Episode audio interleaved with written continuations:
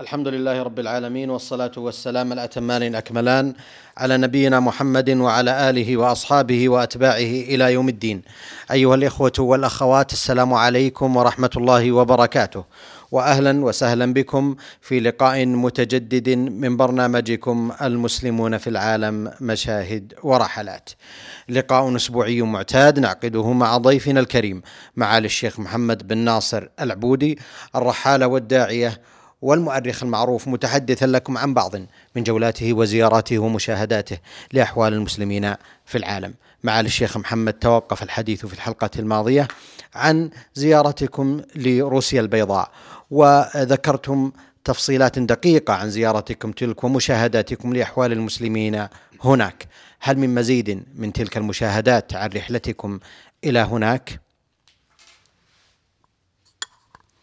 بسم الله الرحمن الرحيم الحمد لله رب العالمين وصلى الله وسلم وبارك على عبده ورسوله سيدنا محمد وعلى آله وأصحابه أجمعين أما بعد فإننا سوف نبدأ من حيث انتهت الحلقة السابقة بطبيعة الحال وقد انتهت من الحلقة ونحن في مطار منسك نتهيأ نتهيأ للإقلاع إلى موسكو عاصمة روسيا الاتحادية.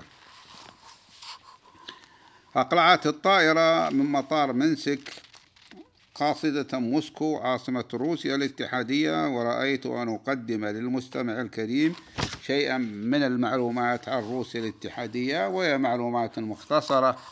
لا أريد أن أشغل وقته بمعلومات طويلة.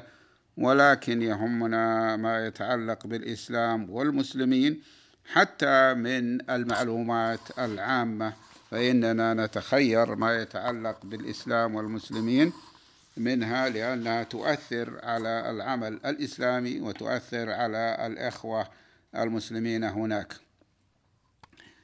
روسيا تسمى روسيا الاتحادية. لماذا تسمى روسيا الاتحادية وليست روسيا فقط؟ السبب في ذلك أنها تتألف من عناصر عديدة من السكان تقدر بالعشرات وتتألف من إدارات عديدة حتى أنها تتألف من 162 وحدة إدارية. معظمها اسمها جمهوريات لأناس من الشعوب. سبق أن استولى الروس على بلادهم في زمن الشيوعية في زمن ما قبل الشيوعية. أما في زمن الشيوعية فقد أسموا ذرر للعيون بعض الأماكن بأسماء جمهوريات لتلك القوميات وأعطوها الاستقلال الذاتي بمعنى أنها لا يست... الداخلي بمعنى أنها لا تستطيع أن تتصل بالدول الأجنبية إلا فيما يتعلق بالاقتصاد أو بوساطة الحكومة الروسية المركزية الاتحادية.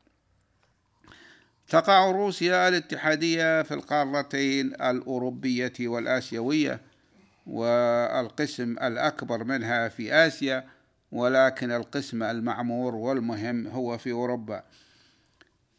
وتتاخم روسيا في حدودها عددا من الدول ففي أقصى الجنوب الشرقي تجاور كوريا الشمالية ومن الجنوب الشرقي تجاور الصين ومنغوليا ثم قزاقستان وفي الجنوب أذربيجان وجورجيا والبحر الأسود ومن الجنوب الغربي أوكرانيا ومن الغرب روسيا البيضاء ولاتفيا وإستونيا وخليج فنلندا والنرويج. هذه الأماكن كلها لها حدود مع روسيا الاتحادية. وذلك لأن روسيا الاتحادية واسعة حتى إن مساحتها تبلغ 17 مليون كيلومتر ونيف. هذه مساحة شاسعة واسعة وسبق أن تكلمت على ذلك. و وسكان قلنا إن قلنا إن مساحتها 17 مليون كيلومتر مربع وتزيد 75 ألف كيلومتر مربع. ولكن هذا الكسر الذي هو خمسة وسبعون ألف كيلومتر يساوي عشر دول أو عشرين دول من الدول الصغيرة ولكنه لا يعد شيئا بالنسبة إلى مساحة روسيا العظيمة الواسعة. يكفي أن نتصور أنها تعني هذا الرقم يعني ضعف مساحة بلادنا سبع مرات مع أن بلادنا بلاد واسعة ولله الحمد. وأما التاريخ الاقتصادي والسياسي والجهات والشخصيات المؤثرة واتجاهها نحو الإسلام فإننا آه، لن نذكر ذلك كله مفصلا لئلا يطول الوقت وإنما نشير إليه وبخاصة دخول الإسلام إلى روسيا. أصبح الإسلام الدين الرسمي في كامل أراضي دولة الأردة الذهبية.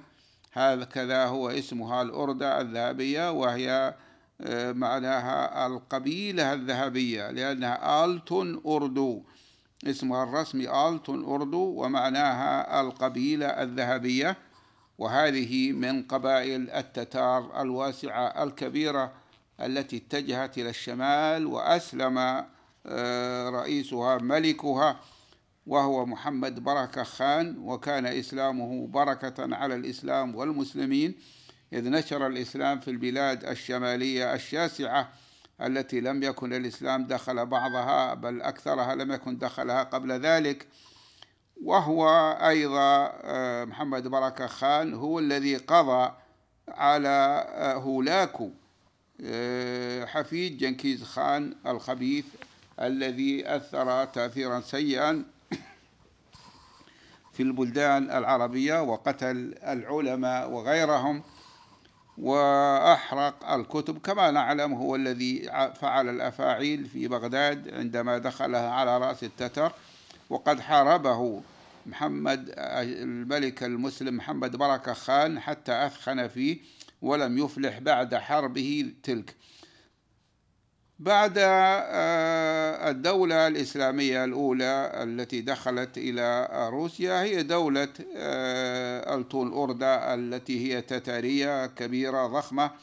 ولكن كانت توجد في البلاد إمارة بلغار الموجودة ضمن أقوام الأردة الذهبية بعد ذلك وكانت قد لعبت دورا متقدما كانت قد قامت بدور متقدم داخل الدولة. حيث تكون تدريجيا أساس ما عرف بعد ذلك بالأمة المقبلة التي ضمت البلغار والمغول الذين يتكلمون إحدى اللغات التركية القديمة ويدينون بالإسلام.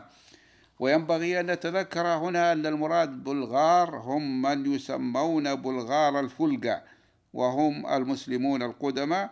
وليس المراد من ذلك بلغار البلقان الموجودين الآن باسم بلغاريا. فأولئك أتوا إلى بلادهم منذ لهم إلى بلادهم الحالية في البلقان من بلاد البلغار القديمة منذ نحو 1600 سنة ولذلك سموا بالبلغار.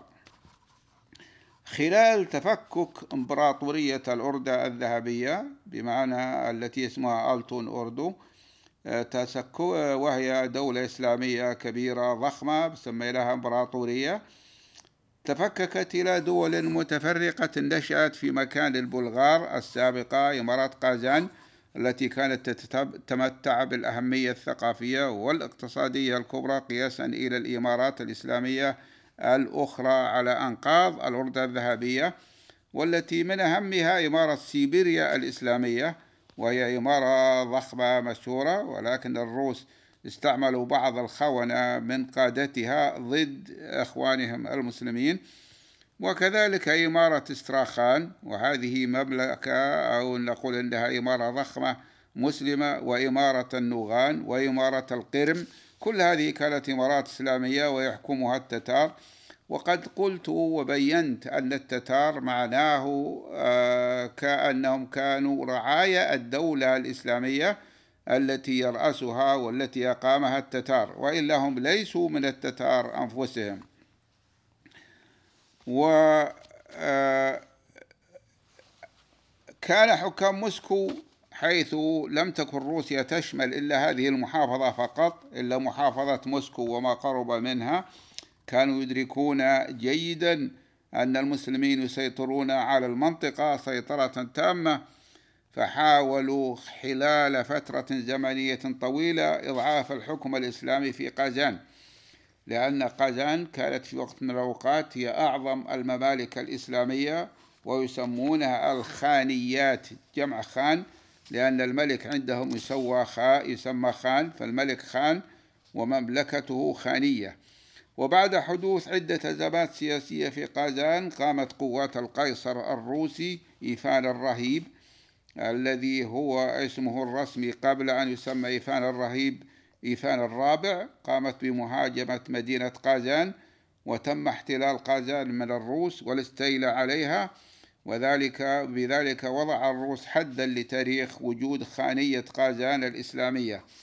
ولكن هذا لم يحدث إلا بعد مدة كما آه، سيأتي الكلام عليه. أثناء هذا الهجوم على قازان وبعده تم تدمير قازان عمليا وتفريق سكانها المسلمين أو تهجيرهم من المدينة وحظر وحظر عليهم فيما بعد الرجوع والإقامة فيها حيث حددت المسافة التي يمكن أن يقيم فيها التتار العائدون بعشرين كيلو مترا بعيدا عن المدينة. يعني أن الذي سلم من القتل من أهل قازان من أهل قازان وهم الإخوة المسلمون التتار الذين يسمون التتار وتسمى المدينة عاصمة تتارستان. الآن يجب عليه كما حدد الروس أن يبقى بعيدا عن مدينته بما لا يقل عن عشرين كيلو. لا بأس فيما يزعمون أن يسكن بعد هذه المسافة. واستمر الوضع كذلك لغاية أواسط القرن الثامن عشر مدة طويلة ولم يسمح للتتار وهي بقايا رعاية الدولة المسلمة بالرجوع إلى قازان إلا في عهد الإمبراطورة يكاتيرنا يكاتيرنيا الثانية وتحديدا في الأعوام 1766 إلى عام 1770 ميلادية. بقيت قازان بعد ذلك محافظة روسية لغاية 1922 عندما تولى الشيوعيون الحكم بعد الثورة البلشفية حيث منحت قازان والمدن المجاورة لها اسم جمهورية تتارستان وحصلت على الحكم الذاتي إلى وقتنا الحاضر. يعني من أجل أن تكون هذه الجمهورية حكومتها بيد التتار المسلمين.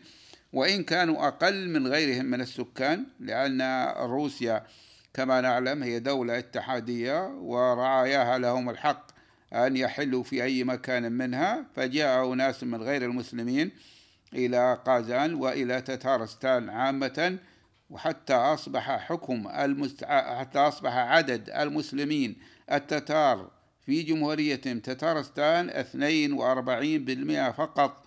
وأما البقية فإنهم من غير المسلمين من رعايا روسيا من ذلك أناس من الروس وأناس من الروس البيض وأناس من الأرمن وأناس من اليهود وإن كانوا قلة وأناس من آه، الأوكرانيين وغيرهم.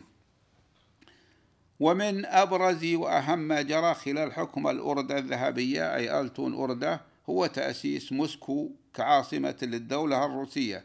نحن نريد بذلك أن نعود إلى الوراء قليلا لنلقي نظرة على تاريخ موسكو لأنها هي التي آه، هي التي احتلت قازان فيما بعد بعد ما سوف نذكره.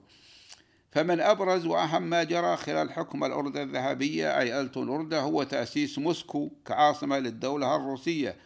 قبل ذلك لم تكن موسكو عاصمة بل لا توجد عاصمة لروسيا لا يوجد اتحاد لروسيا في ذلك الوقت.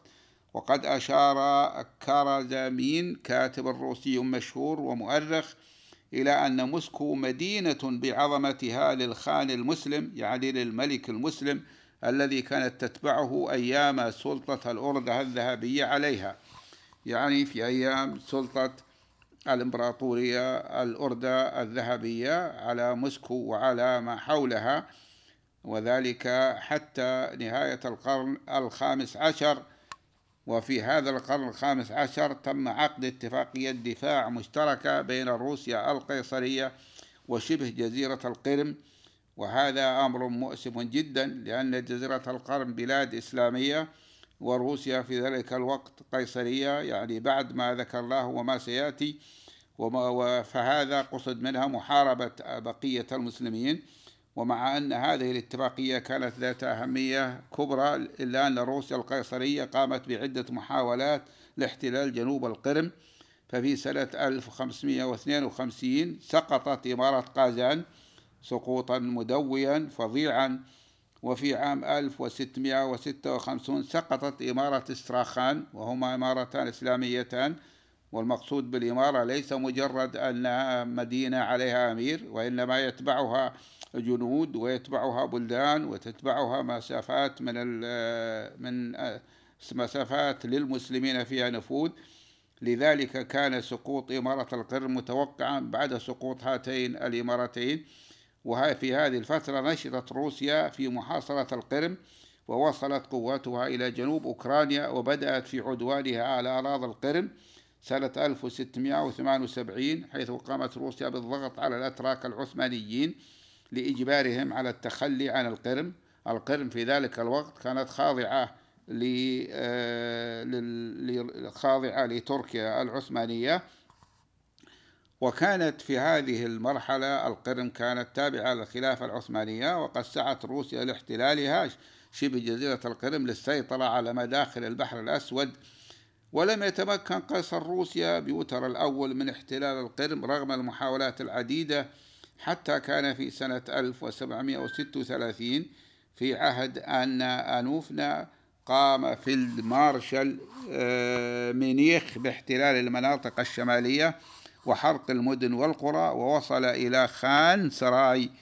وقام بحرق خان سراي كانت عاصمة دولة إسلامية أو إمارة إسلامية. وقام بحرقها وحرق قصور الخانات أي الملوك والمكتبات والكتب والوثائق والأرشيف الذي كان رمزا تاريخيا للشعب التتاري وذلك لأن المسلمين تفرقوا وصاروا صار لهم ملوك وخاليات كما يكون الآن في بعض البلدان الإسلامية والروس في ذلك الوقت كانوا يتحدون ويتقوون ويعملون معا. وفي سنة 1737 قامت الجيوش الروسية مرة أخرى بقيادة المارشال لاسي بمطاردة التتار في السهول والجبال وكذلك قاموا بحرق وتدمير القرى التي لم تسلم لم تستسلم لهم. وفي يونيو عام 1774 ميلادية تنازلت تركيا على القس عن القرم الواقعة في القوقاز لروسيا حسب الاتفاق الموقع بينهما. وفي عام 1783 وقع القرم تحت السيطرة الروسية التامة إلى هذا الوقت أي أي إلى استقلال الجمهوريات المستقلة. فإذ كان خروشوف قد أعطى آه، القرم لأوكرانيا وكانت تديرها أوكرانيا عندما كانت أوكرانيا مع روسيا في دولة واحدة. وكانت هذه الخطوة وقوع القرم تحت سيطرة الروسية التامة كانت هذه الخطوة الأولى في برنامج الإمبراطورية الروسية. أما الخطوة الثانية فكانت تهجير وطرد التتار المسلمين الذين أصبحت أمامهم خيارات إما الهجرة والإبعاد أو آه، الرضا بحياة الدون. بعدها قامت السلطات الروسية بمصادرة الأراضي من التتار وأغلبهم أعطوا جوازات للهجرة أي بأن يهجروا بلادهم ويذهبون إلى تركيا أو إلى غيرها. أما التتار الذين لم تنلهم يد التهجير الروسية فقاموا باستئجار أراضيهم من الروس إلا أن الروس لجهلهم, لجهلهم بالظروف الطبيعية للقرم أصابهم الفقر وعادوا إلى روسيا. الشيخ الشيء الذي جعل الروس مجبورين على إبقاء التتار في بعض المناطق لفلاحة الأرض ولكن من غير حق التعبير أو الرأي أو ممارسة أي شعائر أو عادات.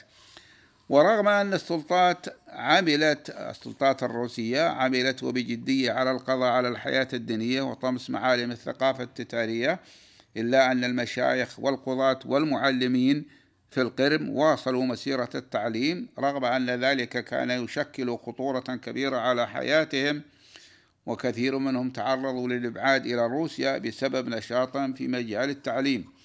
وينبغي أن ننوه هنا أن ما ذكرناه ذكرناه للتاريخ وإلا فإن الأمور في الوقت الحاضر في القرم عادية وليس فيها شيء من هذا وإنما الناس أحرار في ممارسة شعائر دينهم وحتى المساجد التي كان الشيوعيون قد صادروها استعادها المسلمون وكان لنا ولله الحمد يد في مساعدة بعض المساجد لأن مساعدة بعض المساجد تحتاج إلى قليل من المال من أجل إقامة القضية والقضايا المتعلقة بالمساجد في المحكمة وإعطاء بعض المحامين ومن أجل بعض التسجيل مصاريف التسجيل. ولكن بعض المساجد لحق بها خراب ونهب من جانب اللصوص وقطاع الطريق وقطاع الطريق بعد ذلك أي بعد آه، سيطرة الشيوعيين. وجعل التتار الباقين يلجؤون إلى الهجرة الجماعية. جعل هذا التتار الباقين يلجؤون إلى الهجرة الجماعية ومغادرة أراضي القرم وهذا جاء متمشيا مع السياسة الروسية التي سار عليها ستالين إذ نفاهم نفيا جماعيا إلى آه، سيبيريا وإلى آسيا الوسطى وسيبيريا أكثر. هذا هو الذي حدث للإخوة المسلمين وهذا هو من احتكاكهم بالروس والاحتكاك في تلك العصور معناه غير الاحتكاك الآن لأنه لا بد من أن الدولة الغالبة إذا لم يكن عندها مثل عليا مثل المسلمين المثل الإسلامية فإنها تسرف في القتل أو تسرف في التنكيل. بالنسبة لروسيا الاتحادية فهي تعتبر الآن دولة علمانية لا تتدخل الدولة بأي شأن من الأشياء بأي شأن من الشؤون المتعلقة بالدين.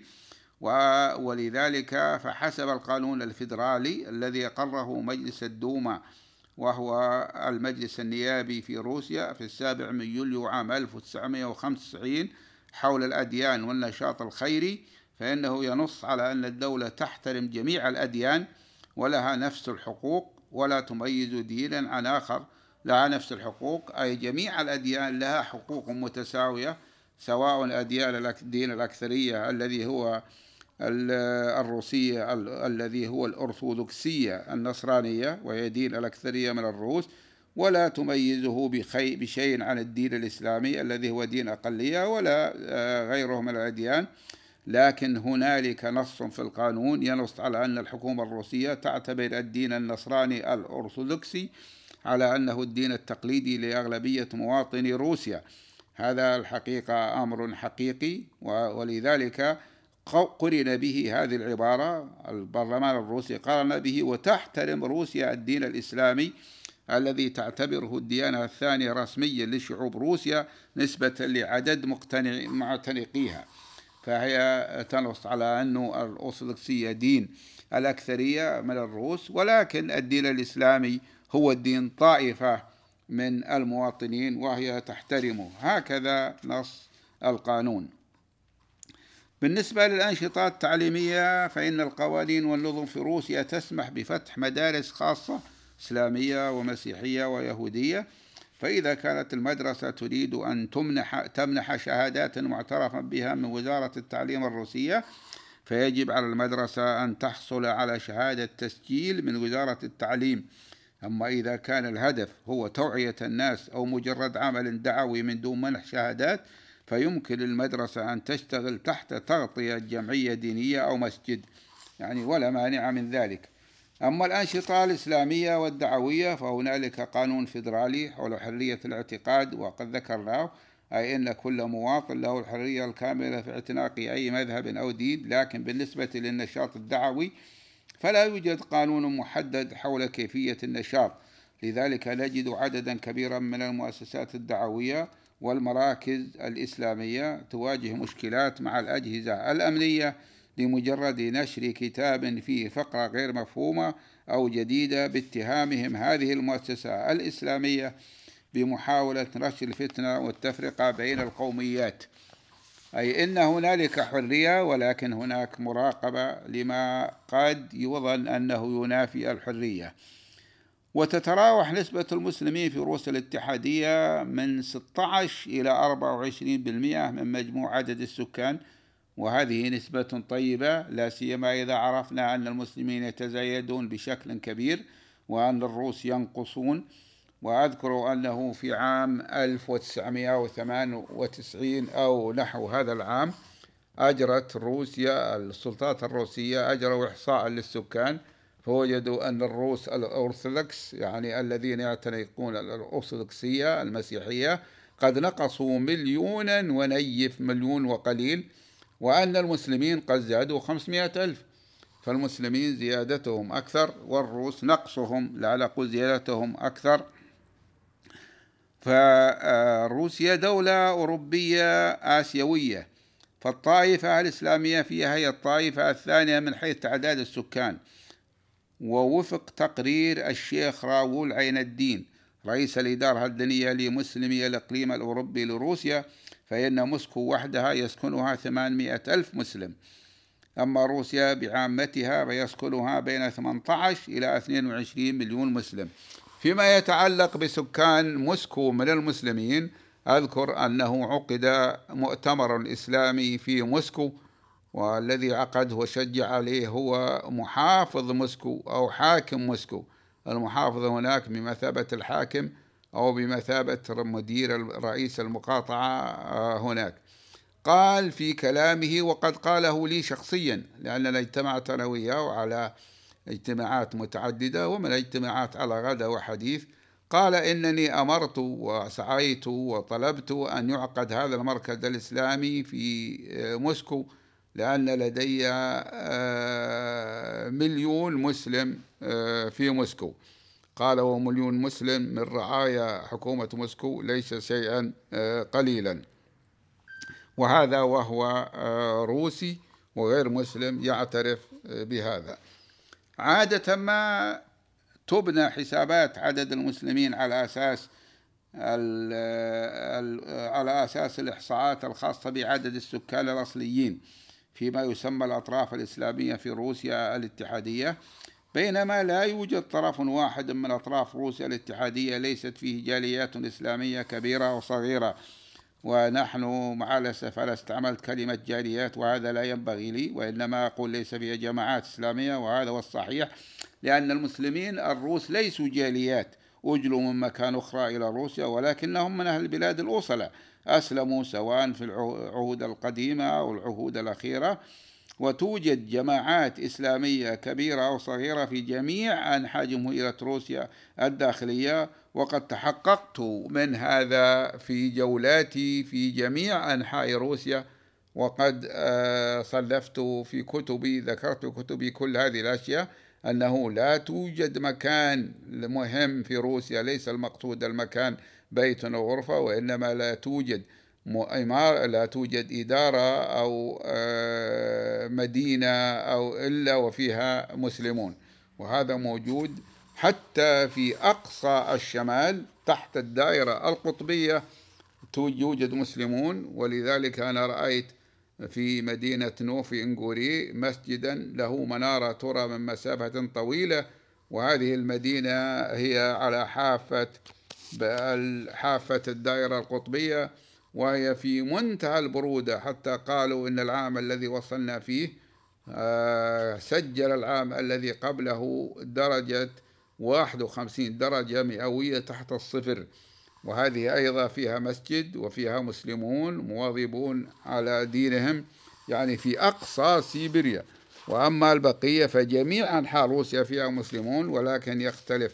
عددهم ما بين إدارة أو ولاية أو آه، مقاطعة إلى أخرى.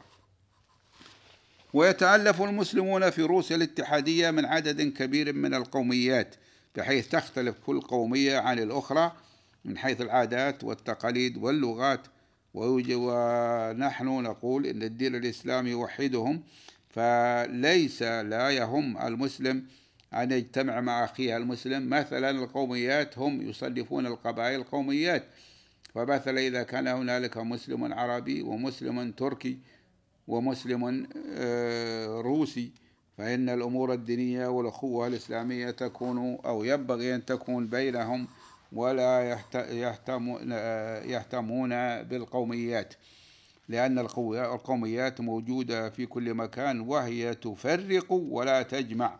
بخلاف الدين الإسلامي الذي يجمع المسلمون يجمع المسلمين جميعا في المساجد والمدارس الإسلامية والأعياد الإسلامية. أحسنتم على الشيخ محمد في ختام هذا اللقاء. أتوجه بالشكر الجزيل بعد شكر الله سبحانه وتعالى إلى ضيفنا الكريم معالي الشيخ محمد بن ناصر العبودي الرحالة والداعية المعروف والذي تحدث إليكم عن بعض من زياراته ومشاهداته لأحوال المسلمين في العالم. ألقاكم أيها الإخوة والأخوات على خير في مثل هذا اليوم من الأسبوع القادم. وهذه تحية من محدثكم محمد بن عبد الله مشوح. والسلام عليكم ورحمة الله وبركاته. الحمد لله رب العالمين والصلاة والسلام الأتمان الأكملان على نبينا محمد. الشهر وش؟